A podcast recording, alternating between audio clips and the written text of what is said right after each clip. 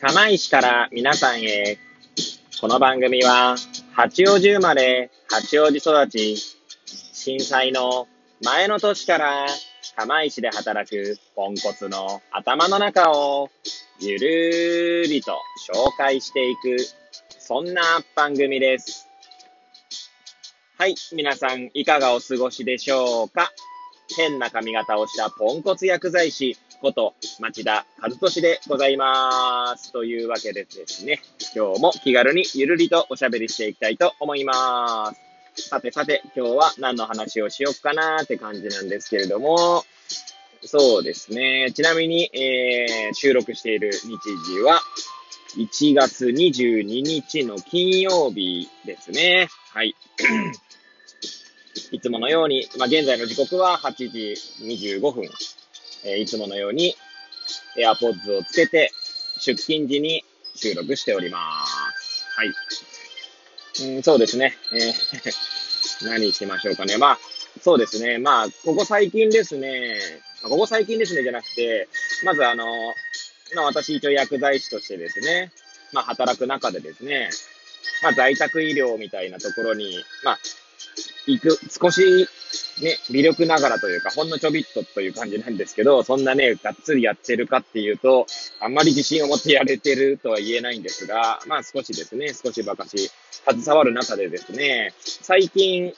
えー、新、新規でというか、新しくですね、関わることになった患者さんがおりまして、まあその患者さんとの関わりの中で感じたことをちょっとお話ししていきたいかな、なんて思います。はい。というわけで、まあ、よ、もしよければね、最後までお聞きいただければ幸いでございます。はい。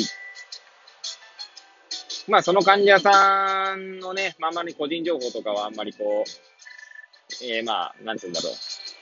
て、適当に 適当にというか、なんつうんだろうな、ぼやかしながらお話しさせていただきますけれども、えー、その患者さんはですね、ま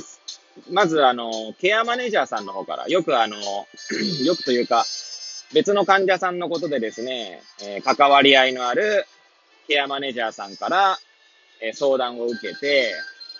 え、まあ、契約に至った、私が、え、患者さん宅に行くっていう契約に至った患者さんなんですが、で、まあ、その、そのケアマネージャーさんもですね、実は、えー、新しく関わることになった、まあ、利用者さんのようなんですね。というのもそ、その方はですね、介護保険を利用することになったばかりで、それまではですね、あの、障害者施設というか、まあ、そういったところで、まあ、見られていた方なんですね。で、確か私はちょっとそこら辺すごい詳しいわけではないんですけど、障害の分野と、分野というか、障害と介護っていうのはですね、えー、なんだろうな、えー、市役所とか、役所とかも多分管轄が違うと思うんですけれども、まあそこがこう、ちょっとこう、なんていうんですかね、えー、シームレスではないんでしょうね。わかんないです。あの、そこら辺は皆さん、えー、の方が詳しい可能性もありますし、えー、もしよければね、調べていただければと思うんですけれども、まあ、ということで、その患者さんは、介護保険を使ってですね、まあ、そのケアマネージャーさんと、まあ、関わることになって、結果的に私とも関わることになったということですね。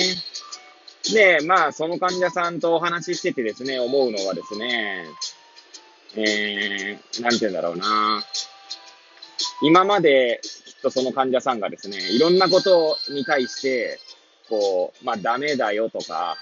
あの、なんて言うんだろうな、ダメだよというか、否定、否定されるというか、なんて言うんでしょうね。まあ、とにかくですね、その患者さんは結構自信をなくしてるんですよね。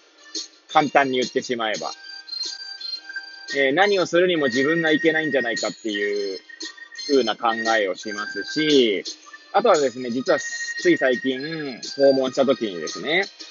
まあいつも以上、いつもよりちょっと具合が悪そうだったんですね。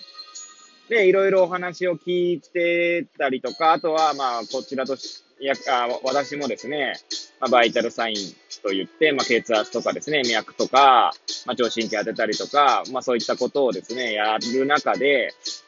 まあ一応その医学的にというか医療的に緊急性が高いような状態ではないかなと、まあかなり微妙な判断ではあったんですけど、えー、思いましたので、まあまず様子見で、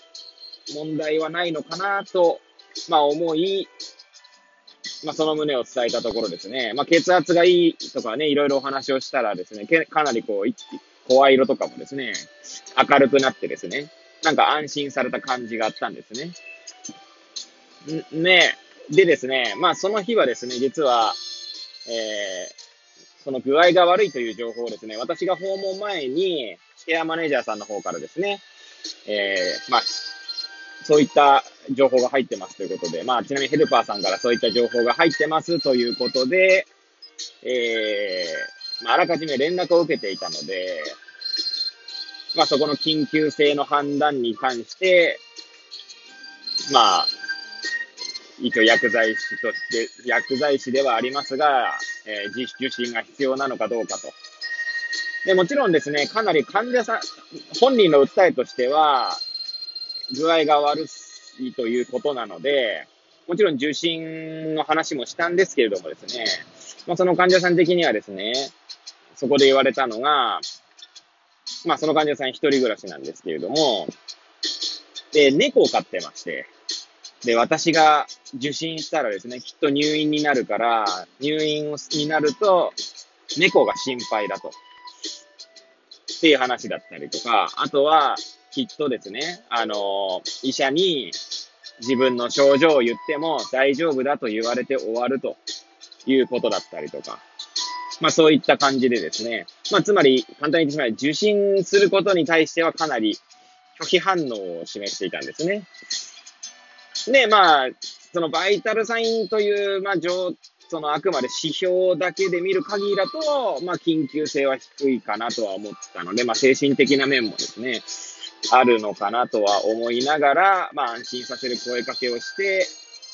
まあ、帰、その、そこは、まあ、帰ったんですね。で、その日はですね、実は私の訪問の後にもですね、ケアマネージャーさんの方が訪問するというのは知ってましたので、まあ、ちょうどですね、私がその患者さん宅を後にした時にケアマネージャーさんがですね、と、まあ、出くわしたんですね。なんで、まあ、事情を説明して、まあ、ケアマネージャーさんもその患者さん宅に入ってたと。で、後から聞いた話なんですけれども、えー、実はですね、まあ、その患者さんも、結構この薬をですね、こう、なんだろうな、飲み忘れたりするとパニックになって、こう、多く飲んでしまう傾向があるんですね。で、実はその日はですね、なんか、まあ、そのケアマネージャーさんに打ち明けた話ですと、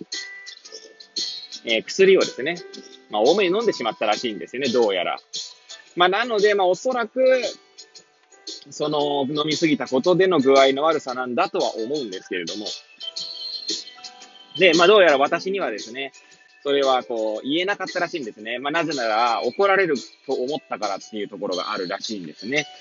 なのでですね、なんかそういう話を聞くと、なんか今までですね、きっとすごいこう、何かするたびに怒られたこともあったのかなとか、何かするたびにそれはやらないでダメだよね、ダメだよっていうことでですね、言われてたのかなっていうのが想像されてですね、なんか、なんでしょうね。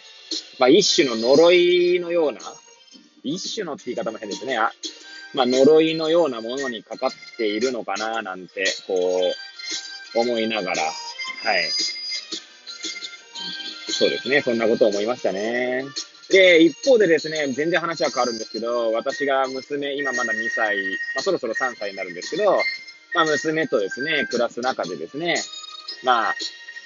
なんだろうな、その言葉選びというのを考えさせられたというか、まあ、基本、なるべくですね、ダメとかこう、使わないようにはしてるんですけど、でもやっぱりですね、気づくとこうですね、例えばまあ危ないこととか、そういうことに関しては、まあダメだよっていう言葉を使ってしまうことがあるんですね。なんでそういった、なんて言うんでしょうね。その言葉の持つ力というのでしょうか。相手のね、考えとか精神にも影響を与えうるんだなっていうのをですね、ちょっと改めて考えさせられるとともにですね、自分の言葉の使い方というのもですね、見直していきたいななんて思いました。はい。まあ、そんなことをですね、ちょっとつらつらと語ってみました。はい。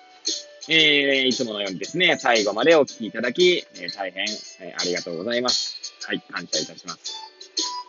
で、えー、ということでですね、これを聞いていただいた皆さんが、より良い一日を過ごせますように、とお祈りさせていただいて、今日の放送を終了したいと思います。それではまた明日皆さんお会いいたしましょう。さようなら。